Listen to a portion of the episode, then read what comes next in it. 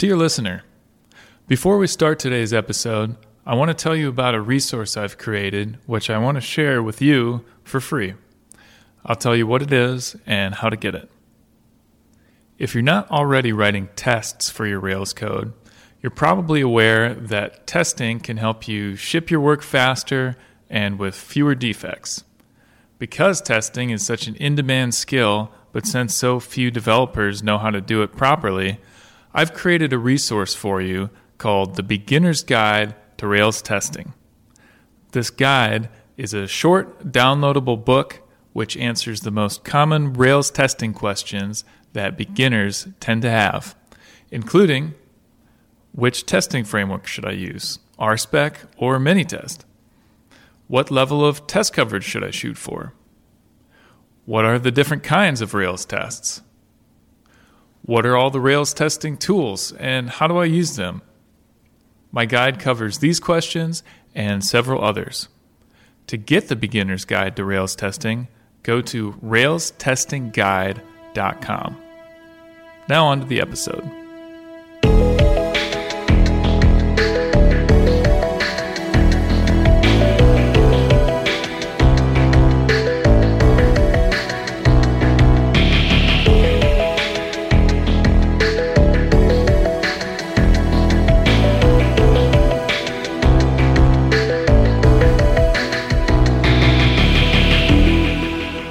Hey, today I am here with Reuven Lerner. Reuven, welcome to the show.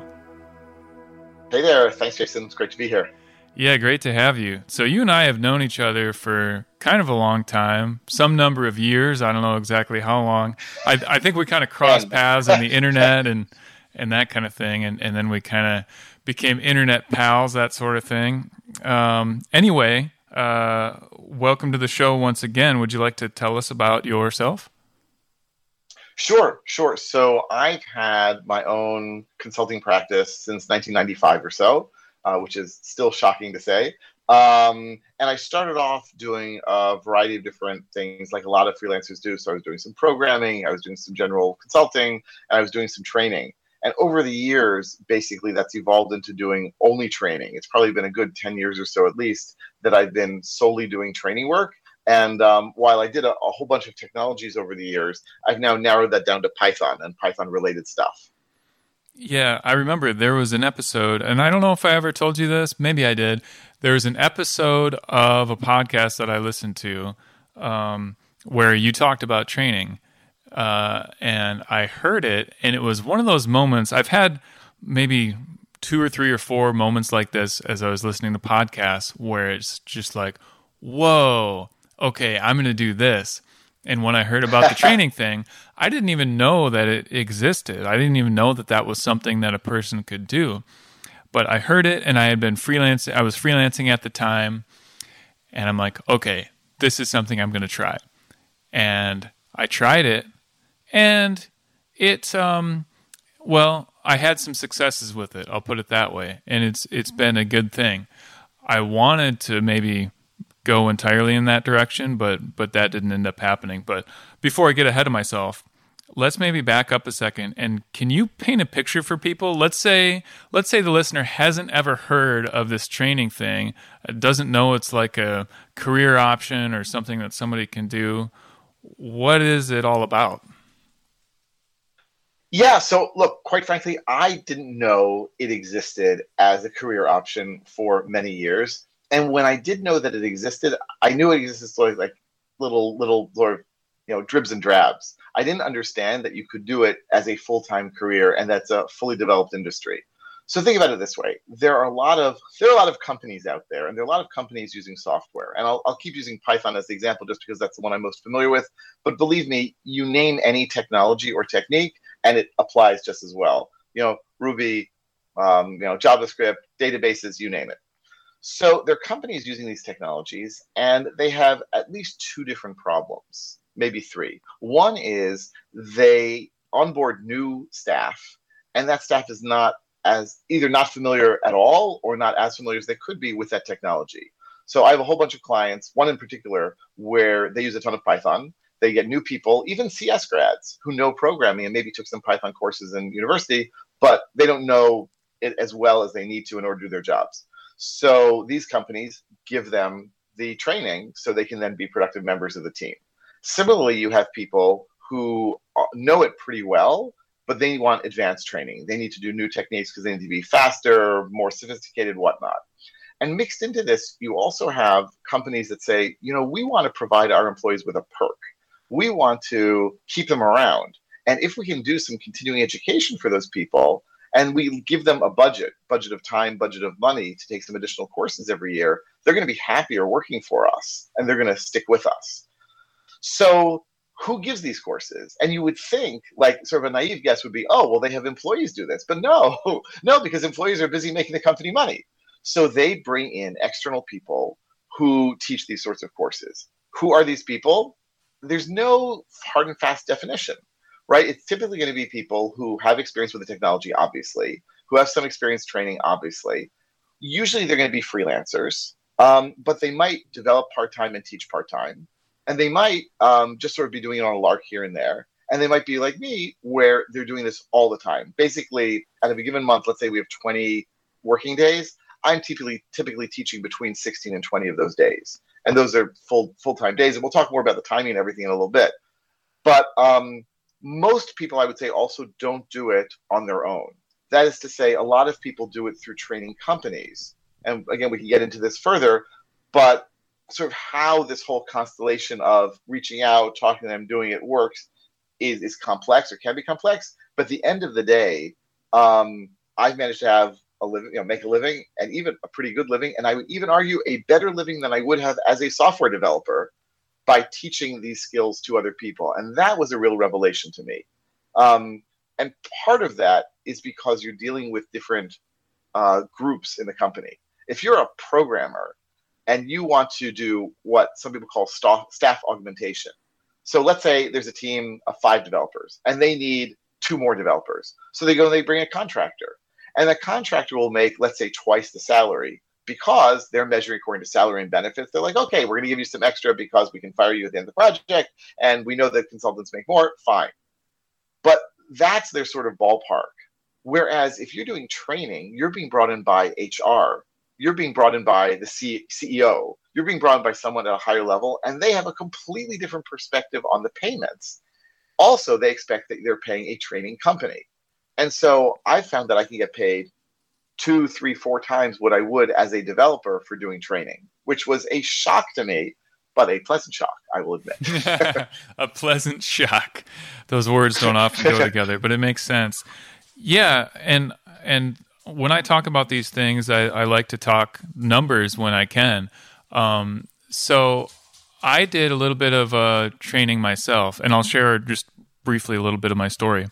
Um, again, I heard your podcast episode where you talked about it.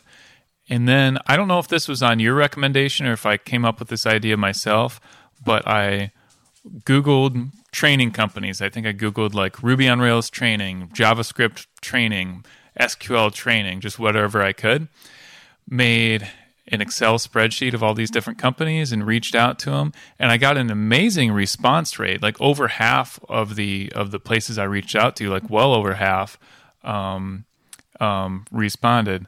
Actually I might be mixing wow. up. Anyway the, the response rate was really good. Um, and I, I, went through the the test teach with with some of them and, and like got on their list of, of trainers because apparently the way that works I learned is you you form a relationship with them they vet you to make sure you're good and then they kind of put you on their roster of people they can call when they need somebody and then I did a couple classes um, in some far flung places like I did one in Bulgaria I did one in oh, Amsterdam. Right. Yeah. So that was pretty neat. I would just get these random emails like, "Hey, you want to go to Amsterdam in like 2 weeks and teach a class?" And I'm like, uh, "Okay." and the very first one, Reuven, you might remember this. The very first class I ever taught, I I did just a terrible, terrible job. Not surprisingly, because it was my first time ever um, it was it was like the perfect storm of of factors. I don't want to get into the whole story, but like it was a five day class, so like pretty long class. Uh, there were no materials prepared. I had to do it all. It was it was just a couple of weeks of lead time. the class size was super small, which is actually I think a lot harder than like a bigger class because there's not like that energy in the in the room and stuff like that. Anyway, my my evaluations came back terrible, and afterward I emailed you because you had kind of been coaching me and helping me, and I'm like, Reuven, I did so bad. What do I do now? And you're like, it's okay, you'll get better. And and in fact, I did improve. I had another class it was like this class, okay, this class happened. This was a class I taught at, at HP in like early 2017. And then I had another class with this same training company already scheduled for like three weeks later in Bulgaria. And so I got these terrible, terrible evaluations. And then when I went to Bulgaria, I'm like, okay, I have to just do like really good on this one, or else my name is Mud and I will never get a get a gig with these with this training company again. And luckily, when I taught the class, the class ended. I was going through my evaluations in the hotel room afterward, and on the scale of five, it was like I, I, I was going through them. I think they were they were what was like four, five, five, four, four, five, and they were all really good. Such a I rush, was, right? I was going through all of them, like waiting for the bad one, but they were all just really good, and I averaged it out, and it was like four point nine or something, and I'm just like, yes, Amazing. Amazing. yeah, that was great anyway, that was a completely different thing than I meant to talk about, which was which was what kind of money do you make doing these things? So through training companies, they take a big cut. I don't know how much of a cut, but when I was doing it, I think in the beginning I was charging somewhere around 1500 bucks a day was what I would get for these classes. I could be off. I think it was actually less, like 1200 bucks a day or something like that was what was what I was getting through the training companies. And then I've talked with people at conferences and such who do their gigs directly, not through training companies. And they charge as much as like 3000 bucks a day, 5000 bucks a day. I've even heard as much as $10,000 a day, which is just really a lot of money. Is that kind of are those numbers in line with your experience, Reuven? Yes. Yes, absolutely. So first of all, working with a training company, the advantages and disadvantages are exactly what you were pointing out here. The advantage is you don't have to market yourself. These people are in constant touch with different companies. They have hundreds, maybe thousands of clients. So when a company calls them up and says, "Hey, can you do training in subject X?" they look up their subject X experts, subject experts, yes, and give them a call and say, "Are you available to go to Amsterdam in two weeks?" And the first one who says yes is in. Um, and so these companies, though, they have to staff up. They have to have an office, although nowadays maybe less so they have to have people on their marketing staff constantly in touch with these companies and they have to have you know some executives and probably some profit. So that makes for a lot of money a lot of overhead. So yeah they might be charging five six thousand dollars a day but they're only going to give the trainer say 1500 maximum 2000 a day. Um, and so it's this trade-off. Are you willing to make less but have to work less? Like they'll just sort of spoon feed you the work um, and there are all sorts of issues with these sorts of companies as well. One of them is that they'll typically assign you on uh, non compete so that you can't do what every trainer basically does, which is leave the training company, call up the companies they were working for, and say, "Hi, I'd like to you know, do this with you directly." Um, and in terms of how much you can get, uh, my finding is that it varies a lot by country. So in Israel, um, I'm I'm now uh, charging as we record this about twenty five hundred dollars a day. Um, you live in really Israel. Pushing.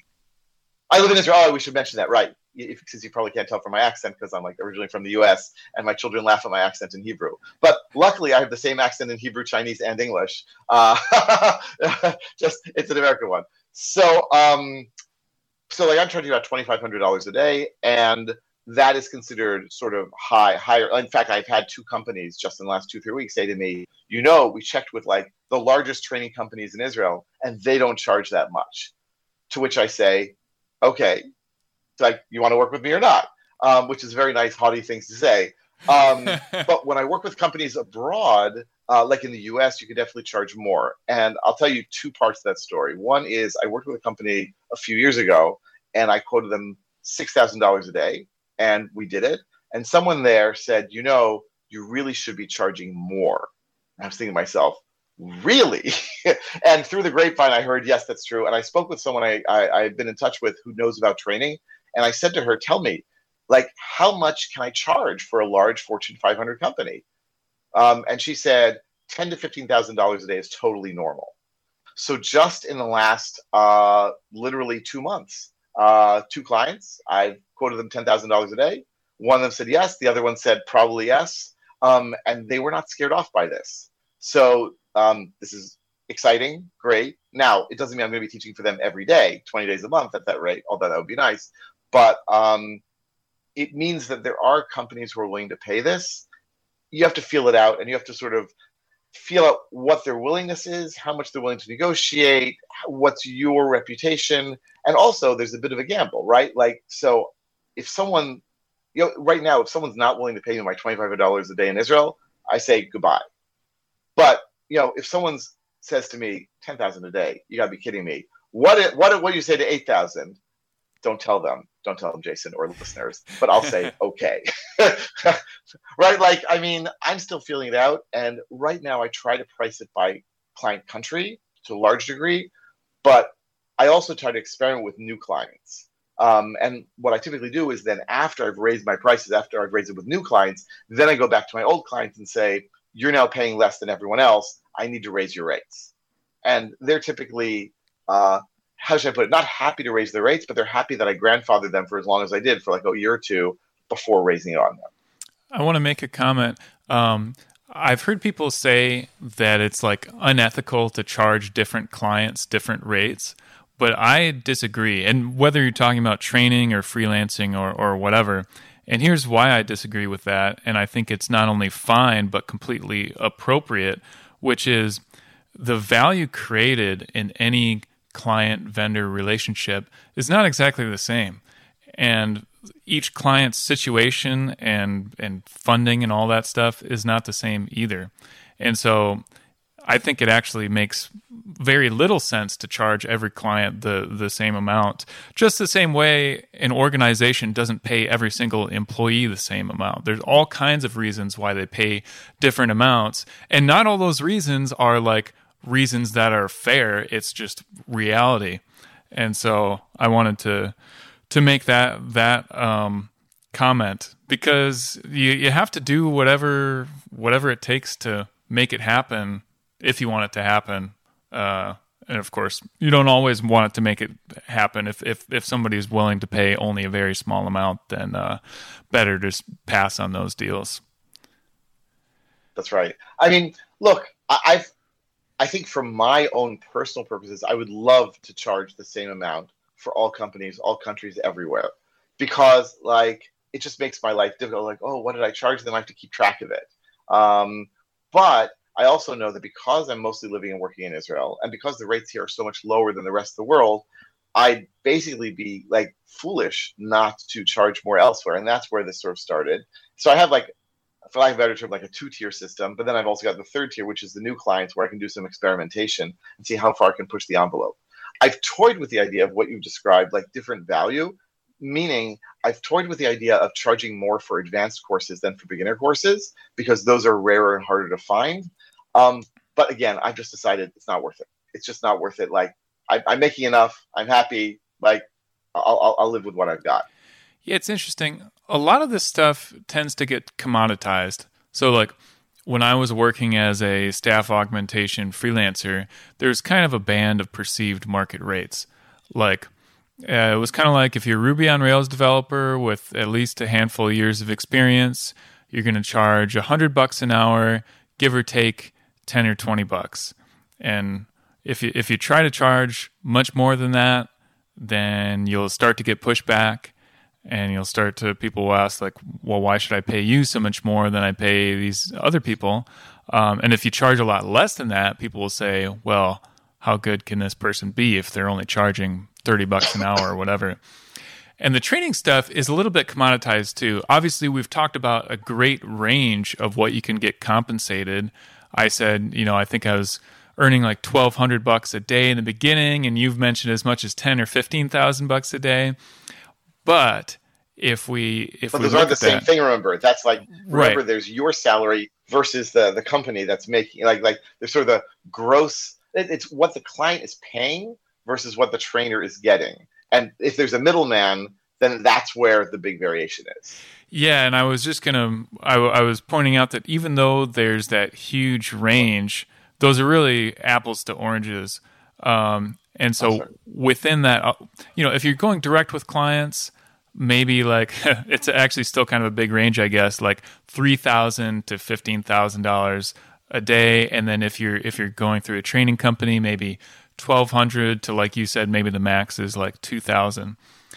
But you're probably not going to charge if if you try to charge a thousand dollars a day for a direct client, they're probably going to be like, "Why do you charge so little? Are are you actually any good?"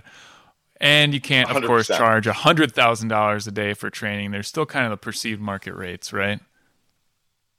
Right, right, right. Um, I mean, look. So I've heard that there are people. I mean, I told you I spoke to this woman, and she said, "Yeah, there are people who charge fifteen thousand dollars a day." So one of these days, I'd love to be there. Um, I'm not. I'm not there right now, and I don't know how many such companies there are. And it might be for specialized training also.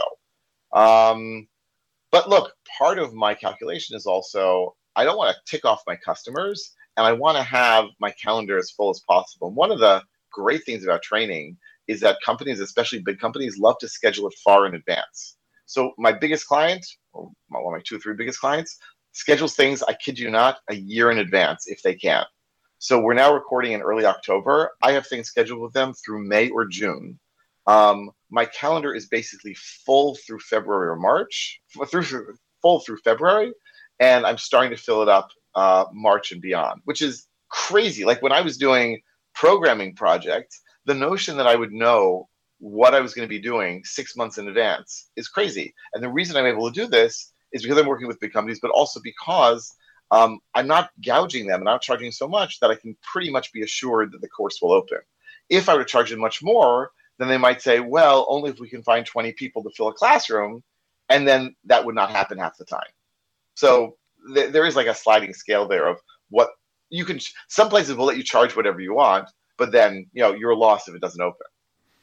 Something that I feel like we should mention is is this. Okay, so we've talked about the fact that you can you can get paid less and have to do less marketing and all that stuff if you work through training companies. Then you can get paid more if you have direct clients. But the big question is okay, so for me, I'm the kind of person who would rather do more work and make more money.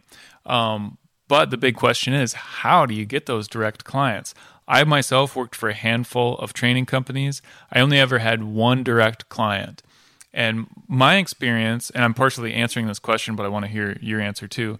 My experience is a lot of these trainers who get direct clients, they have some combination of a book, a really strong web presence, like a, a blog or, or whatever, uh, strong social media following, maybe like a really popular YouTube channel or something like that.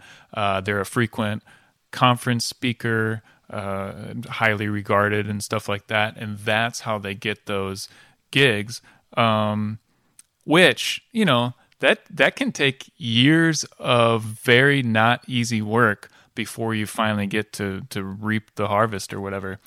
Is, is that kind of your experience too, Reuven? Yes, yes, but. Um, so, first of all, everything you said contributes. Speaking at conferences is big. Um, uh, when I was speaking at conferences in Israel, typically that would lead to one or two gigs. Like people would come up to me afterwards. So that was very nice. But it's also a small country. People know each other. People sort of more intimate.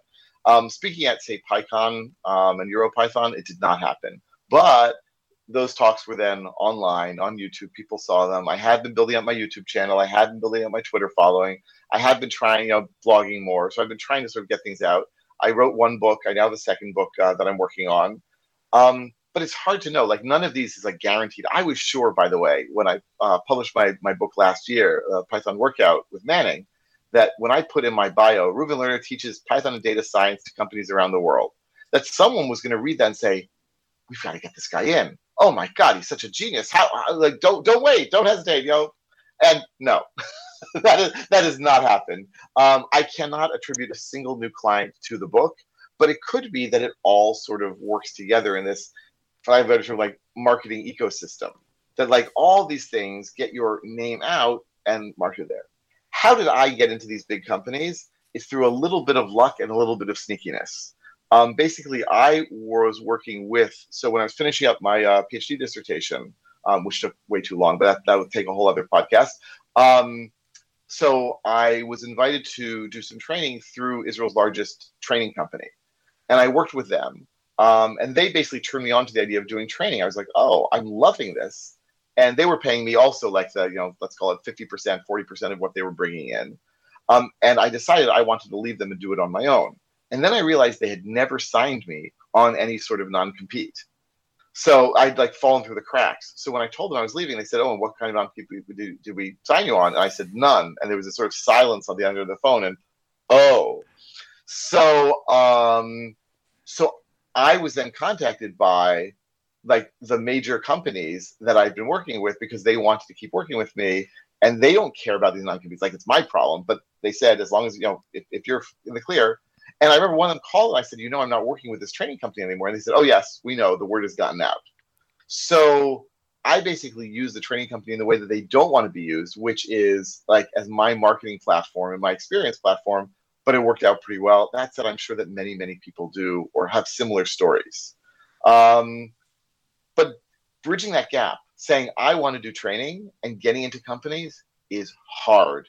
It is hard and it takes time and it requires using your personal connections, calling up your friends and colleagues at different companies and saying, Can you get me on the phone with someone in the training department? Which, by the way, I've discovered these people don't talk to people in the training department, right? Like when I do a course and the head of training introduces herself, to it's a uh, woman, like introduces herself, she's really introducing herself to these engineers who have never met the head of training before because when would they run across her except in the, the start of these courses? So trying to get them to make that call or uh, it's, it's hard it's hard. I'm still working on it myself and the best possible situation is that you've marketed yourself so much that indeed calls come in. Now i will tell you also at some point that does happen.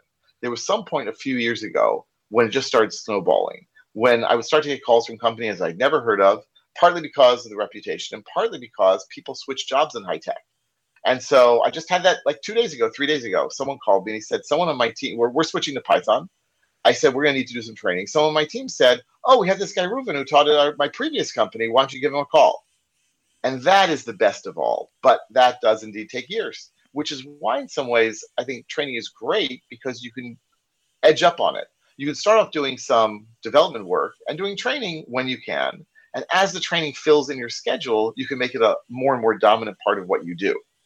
Um, you can do it two days a week. No one's going to say, you're not a trainer, you're doing it two days a month or two days a week it's up to you. Here's the challenge that I had when I first started getting into training. I was feeling like really burnt out on freelance programming. I, I discovered something which I've talked about on this show before, which is I slowly realized that the vast majority of freelance programmers are just staff aug programmers, like we've talked about. They're on the team, apples to apples with the rest of developers, going to the same meetings, working on the same Jira tickets, no meaningful difference. And even though you might get paid twice as much as an hourly rate, that is offset by your unpaid time off, um, different taxation, and, and all that stuff. So it, it doesn't work out to any any meaningful better any meaningfully better lifestyle or any meaningfully better income. And so I was doing that for a while, and I'm like, well, if this isn't better lifestyle wise or income wise, then then how is it better at all? And I started looking into this uh, this training stuff because in addition to that, I was just kind of tired of programming. I, I, I was doing I had done a long string of projects for a number of years where it felt like I would build something, then it would never see the light of day. And that's that's really deflating when you when you spend all this time working on something and then it just goes straight into the trash. It's like what do you even it's it's like that that that parable about the guy who's building a cathedral but in reverse. Do you, you know that building a cathedral parable? There's no, these like no. sounds good. There's these two masons or something, and this guy comes up to the first mason and he's like, "What are you doing?" And he's like, "Oh, this is terrible. I got to do all this work, you know, stacking these bricks and like spreading this this cement on the bricks and stuff. It's it's really hard work. Uh, it's it's just terrible."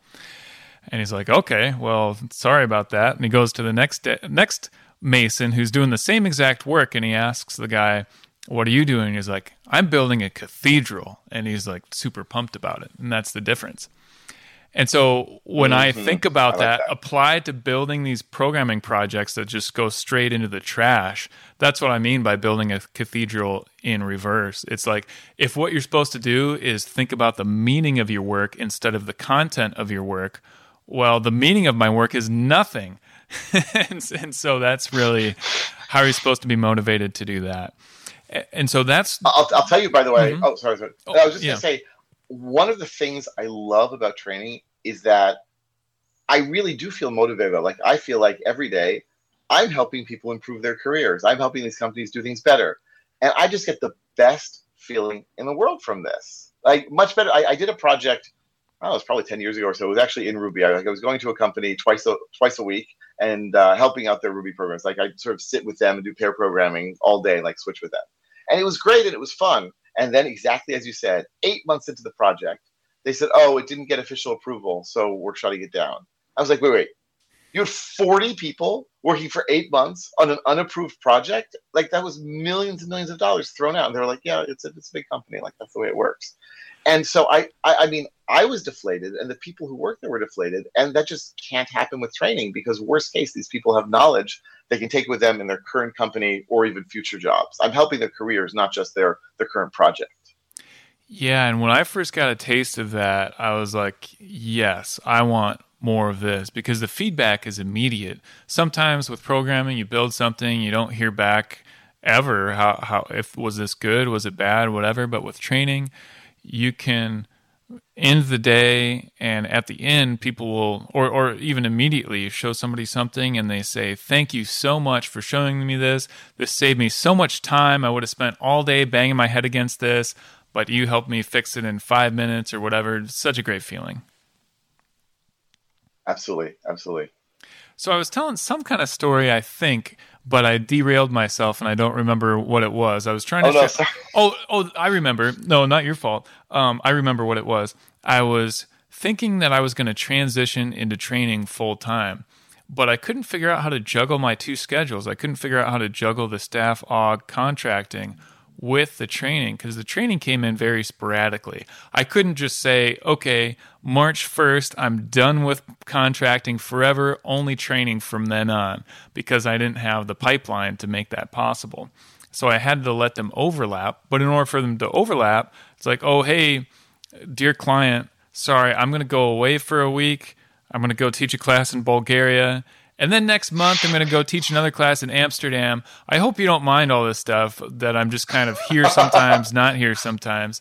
So that's something I never really figured out, like how a person can make that transition. So I guess, so first of all, I sort of um, was doing development work, but n- rarely was it full weeks or full months. It was like I'll go in here for two days, or I'll go in there for three days to help them out um, I had a few gigs that I said, like, you know, there was a two day a week gig when it wasn't training, it was actually going in and, and, and doing some development and working with them. I did it with two different companies. Um, and then I had projects that I just sort of had to work on. So I knew, not that I'm good at scheduling, quite frankly, but I knew that, like, okay, I can do the training and I can also do the other projects and sort of juggle it around. But the real transition for me was like when I started working for this training company, they filled up my schedule. And first it was a week a month, then it was two weeks a month, then it was the full month then it was two months in advance, three months in advance. And when I quit, I said something to them which sounded very altruistic, but was not. I said, Don't worry, I'm still committed to all the classes that I've agreed to do with you. I'm just not going to take on any new ones. What I really was doing was very selfish and clever, or so I like to think, which was I now guaranteed myself some runway that I can go find some more training work.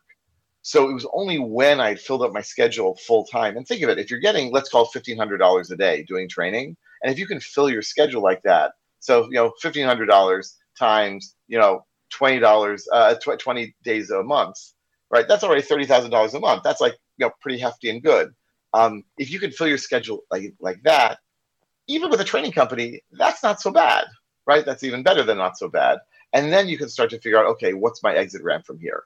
And I'll, I'll give credit, um, you know, as so often to my wife, who basically said, leave them. Like you should have left them. Like she kept saying, leave the training company, do it on your own. I was like, no, I don't know. I got away. And when I finally did, she said, you should have done this before, right? I was like, yes, I should have done this before. But you need to have the self confidence. You need to be sure because it's a big leap, because leaving that sort of security is hard. So I, I, would say in some ways that's probably an easier transition than the doing the development work plus training transition, unless you have more control over your schedule. Although, let me just throw something out here. If you're, say, selling your, your augmentation skills, your programming skills in weeks, then what you can do is say, okay, every month I'm going to have two weeks for development and two weeks for training and see if you can schedule it that way. That's not always possible, but that at least like gets you on the right track maybe. Another thing I'm curious about just for for you specifically Reuven is okay, so you do training, you have a number of books out there, and I think on your website you can even like well, you have products for sale. I, it's been a little bit since I've poked around your website and, and looked around, but but you have some offerings there. Um, do, do, has this kind of like over time have you kind of augmented your income with these with these other things i imagine still the majority is is training just because the training pays so well but are these other things part of the picture too yeah so um i decided it sort of that also came in in phases and stages so i decided a few years ago um, that i mean i put out a book and the book didn't sell so well and so manning offered to uh, sort of republish the book and i said no and I came crawling back to them a few years later. And I'm so delighted I did because they're so amazing to work with. But then I said, you know, maybe I should try to record some courses and make it available to people around the world who can't come to my corporate training. So little by little, I've been recording a bunch of different courses. I now have a full set of like intro Python courses. It's about half, two thirds of the advanced course, and some things on data analytics as well and my my original thought was twofold. First of all, that hey, this would be nice to get some you know augmented income here, and certainly it has. Like it's not gangbusters, but not bad. Um, but um, the other thought I had was these will feed into each other. That my B two B, like my corporate training, they're gonna like people are gonna go wild over my courses, and they're gonna buy stuff from my site. And the other way could happen too that might be to see like individuals say wow this guy's amazing. We should bring him into his company. So neither has happened as i expected. These are completely different marketing streams as it were. The b2b side occasionally people will buy things on my own site but i really am very gun shy about mentioning it because i once did and in the evaluation for my course someone said the nerve of this guy. He comes in and teaches a course, then he starts hawking his own things. I was like, oh, I can understand that. He's actually right. Like, I'm not going to do that again. So basically, if people want to hear about my course, they have to like, it's like pulling teeth. What I do is I say, though, why don't you join my mailing list? And then on my mailing list, I do market these things. So like that's a, a little like subtle and more acceptable. The other way, like if people buying my courses online and then having or, or being on my mailing list. And I've, I've been publishing a mailing uh, list. It's a weekly newsletter about Python and software development.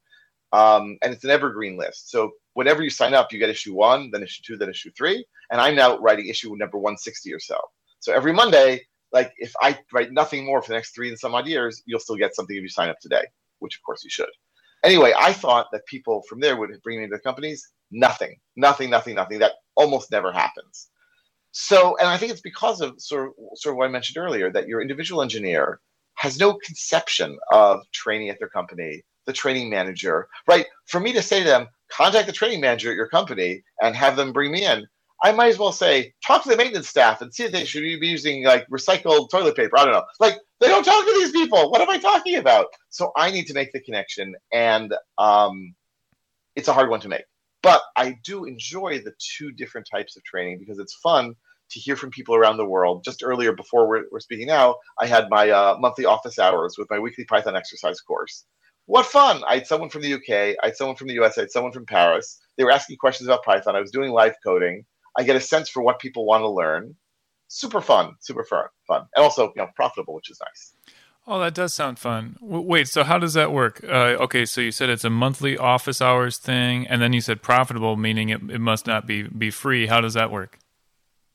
So I have two different types of online courses. One is your standard sort of video course where you know you get it, you you know you watch the videos. Um, I have a lot of exercises in there, and I have some packages of those, like all the basic courses, all the advanced courses together. But I have like 20 or so different video courses of various lengths. In addition to those, though, I have something called Weekly Python Exercise, which is shockingly a weekly Python exercise. And the idea, I know, I know, like truth in marketing. and basically, um, the idea is that it's six different courses, each of which is 15 weeks long. and they start as cohorts. They're cohorts. So we're now in two weeks. Two weeks from now, we're going to be starting uh, the third advanced course. And every Tuesday, you get email with a problem. The following Monday, you get emailed with a solution. And in between, we have a forum where you can communicate with others and share your code and get ideas. And then once a month, I do office hours for them. And that has not succeeded as much as I would have liked. Um, I think it's hard to market that sort of thing because people are like, wait, what is this? An email course? I'm going to pay for an email course and I have to wait until other people are in it too. But the people who are in it generally really like it. They get a lot out of it. And the office hours are for me like a, a real high point. I'll, I'll add, by the way, one sort of bright spot in the B2B, B2C crossover has been now that I have a whole bunch of recorded courses. So just like yesterday, yesterday, today, yesterday, I spoke to a company that's interested in my courses. And the guy said, So what do you charge? And I told him, he was like, Oh, oh, well, I'm not really going to be able to get that through budgeting. I said, Well, you know, I do have other options. You can buy my video courses, which are less expensive for your staff. And then if you want, you can add Q&A time. I can do that live online.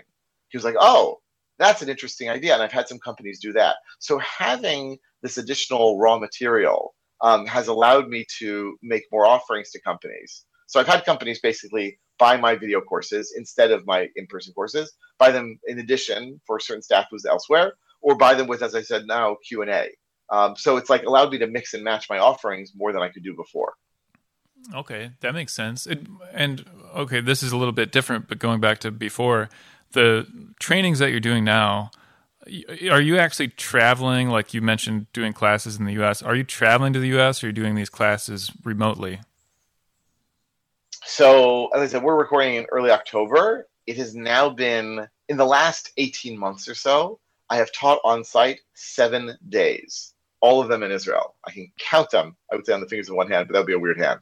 Um, basically, I had, one, I, I had one company that insisted on like coming to their office in the summer of 2020, and I was terrified, terrified. And I was the one like opening the windows, opening the doors, and no one was wearing masks. And I was like, and then they asked me to come to another course. I said, no way, not happening. Bye bye. I'm busy. Um, and then when things got better in Israel earlier uh, this year, uh, I did something on site for three days. I have stuff scheduled for on site later this year, but it's all in Israel. It's all domestic. International travel is, is I expect if it happens in a year, I'll be happy. Um, people are starting, starting to talk about it. But I also think the training industry has been upended a lot.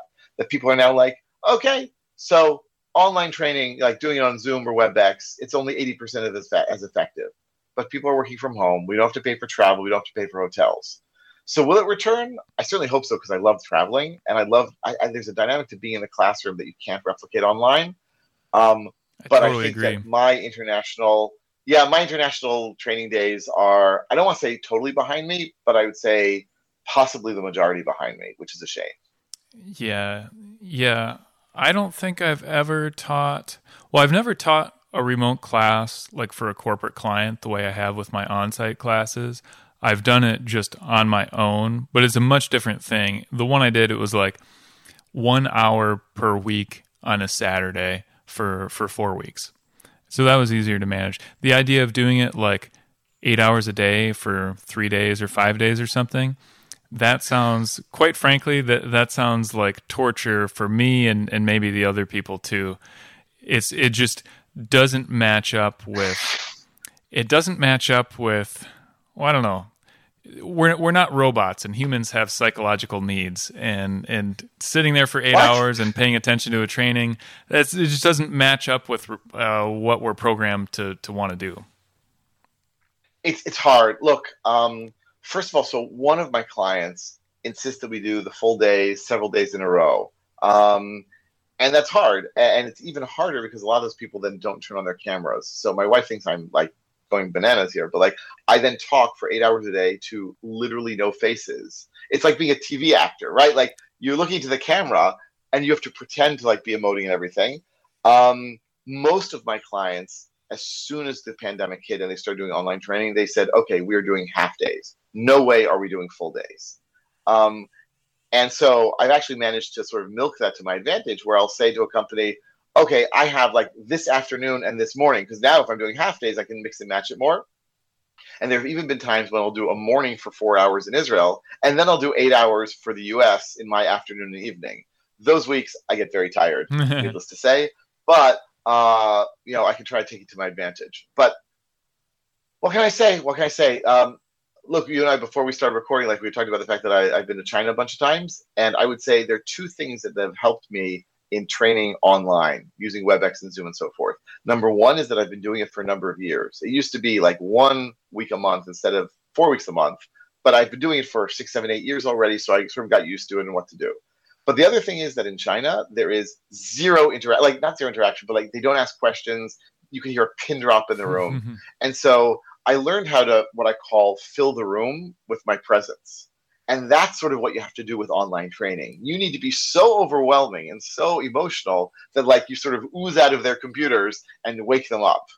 Um, and so I, I do think, even though like you know, I can't point to anything specific, but I do think that like the teaching in China definitely sort of made me more aware of how, how to do that and how to do that better so that I don't have people just falling asleep or turning it off, which they sometimes do. Let's face it. Uh, I'll also add that like I've started offering more explicitly uh, to my clients what I call micro classes, classes that are an hour and a half long. One subject, I come in, I get out, and we can do a day of those. So like I'll do four, uh, you know, micro classes, or I'll do it like here and there. So like I'll do a morning and do an afternoon. And companies have enjoyed this because it means that their people aren't getting tired, aren't getting like you know, aren't just like glued to the screen, but they're able to get some information in a short, punchy kind of way. So I did want to ask you a little bit about about China before we have to wrap up, which is in, in just a couple minutes here. So maybe this is uh, we'll talk about this topic, and then I'll ask you where people can find you online and stuff like that. Um, so when you when when you and I first got on the call before we started recording, I, I spoke to you in Chinese a little bit. I wondered what your reaction would be. I wondered if you would be surprised. You know, you see these videos on YouTube. It's titled like white guy speaks perfect Chinese, locals are shocked or whatever, and people are. I, I think there's a little bit of a fakery to to those because the couple times I've spoken Chinese to people like without them expecting it, uh, I like I don't know, ask them if they speak Chinese, and they're just like, yeah, why are you asking? It's it's not like some big surprise like you see in these videos. Um, anyway, uh, why did you want to why did you want to learn Chinese? Why have you gone to China a bunch of times and all that? So the training company I was working with here in Israel tried to break into some foreign markets. Um, and so they set up an office in Budapest to get to Europe, especially Eastern and Central Europe. And they set up an office in Shanghai to get into the Chinese market. So one day while I was doing training for them, they email me or call me and say, Hey, would you be interested in training in China? I was like, duh, of course, sign me up. so uh, it took probably about six months or a year before we figured out what and when and how and everything. And I mentioned to some friends that I was going to be going to China. I was so excited. I was so excited. And they said, Oh, well, you realize no one there speaks English. You're going to have to learn some Chinese. And I said, That's impossible. Chinese, like, it's, it's an impossible language to learn. What are you talking about? They're like, First of all, it's not. And second of all, you really should learn some because no one there speaks English. Um, and so before I went, uh, I took some like basic lessons online, like like recorded lessons. Uh, and I got there, I discovered A, the little that I know really helps. B, no one speaks English. C, this language is super cool. And so um, I've been to China something like 30 times now, I believe. Um, and I've been taking more or less daily lessons for six or seven years now. And it's my hobby slash obsession. And and I believe learning Chinese has made me a better teacher.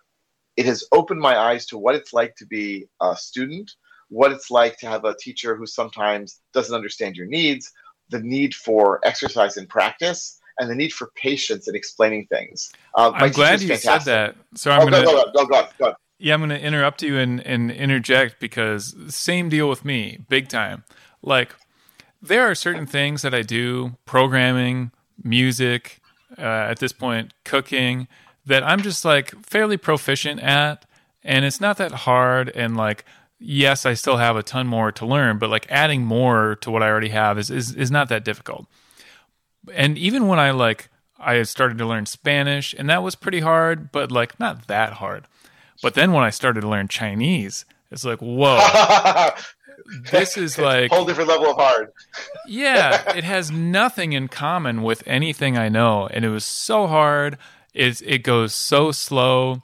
It, I listen to my audio programs, and I have to there was this one I had to repeat no exaggeration, like 10 times. Was like this 30 minute uh, lesson. I had to repeat it like 10 times just because it's just all these, all these sounds, meaningless sounds, and I have to somehow learn them.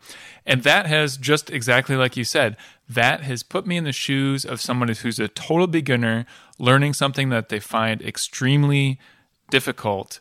And it's, it's I think it's, it's improved my teaching abilities. It's great. And, and, also there is the fun factor when I walk into a hotel in China and I say to them like, you know, I've reserved a room. Here's my passport, um, and just seeing the, the the shocked look on their face, it's worth every penny, every penny. Um, that said, I like you know I got to work on my listening comprehension because like they speak so fast. I, I mean, I speak fast too, but I'm speaking my native language and like you understand it. and, and, when they speak, they get so excited. They're like blah blah blah blah blah blah blah. blah. I'm like whoa whoa whoa whoa whoa slow down. But it's great fun. Yeah, yeah. I, I as I told you before the show, I have a I have a Chinese um, language exchange partner who I meet with every week, and she'll start talking, and I'll I'll have to be like Tai Kwaila. too exactly. too fast. Um, yeah, yeah, I would love to visit China. It's obviously it's on my list of places to visit. I think one of the reasons I got interested in the language is because I'm really interested in the food and it's something that's not really accessible in the United States like especially where I live. Like there's maybe one Chinese restaurant where you can get Chinese food that's like actual food that you might find in China. It's not like a Chinese American restaurant.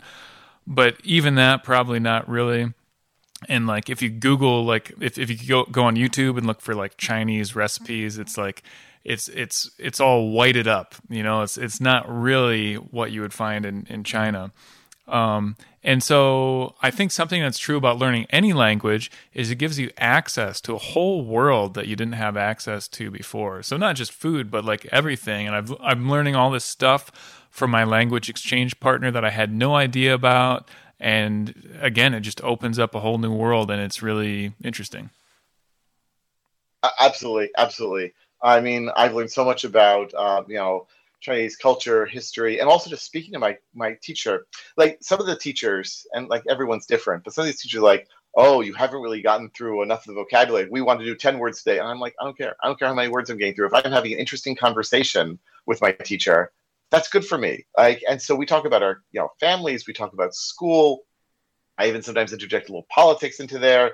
Like, it's fascinating for me to hear when they were uh, under lockdown in China. I got daily reports on what it was like to live like that and what they were thinking. It was fascinating. And then to go there and like, if I wander into a store and I chat with the people, like I went to uh, uh, uh you know Hangzhou, and uh, Hangzhou is very famous for its tea. So I went to a tea shop there, and I must have chatted for like 20, 30 minutes with the store owners, giving me like a, a window into a world that was otherwise completely inaccessible. And the food. Oh my God. I only eat in vegetarian restaurants in China. So people think I'm like missing out on 90% of it. I eat like a king. It is so good. And I have nothing like it anywhere else. Although I have made hot pot for my family. And they're like, we have never had anything like this before. And then went wild over it. So go just for the food, if nothing else. Wow, yeah, I I, I can't wait till someday I can hopefully go check it out. Um, okay, last question for you, Reuven. If somebody is interested in all this training stuff we've been talking about, or if they're just interested in you know seeing what you're up to and all your Python stuff and all that, where can people go? Sure. So um, the main place to go is, I guess, my website, lerner.co.il. That's L-E-R-N-E-R. Yes, that is my real last name, even though like I'm doing training. Um, sort of a happy coincidence. Um, I'm on Twitter. I'm on YouTube, and I have a newsletter that I don't think I really like point to in enough places called Trainer Weekly. That's at trainerweekly.com. Um, and that actually has weekly suggestions and hints about training, uh, what I call the, the business, pedagogy, and logistics of training. So uh, I have a not a huge number of subscribers, but it's sort of a labor of love. Um, and because um, I really enjoy what I do, and I want other people to be able to enjoy it as well. And I'd love to hear from people. I'd love to hear from listeners who are curious about training, interested in it, and just want to want to know more. Awesome. Well, Reuven, thanks so much for coming on the show. My great pleasure. It's great to talk to you again, Jason.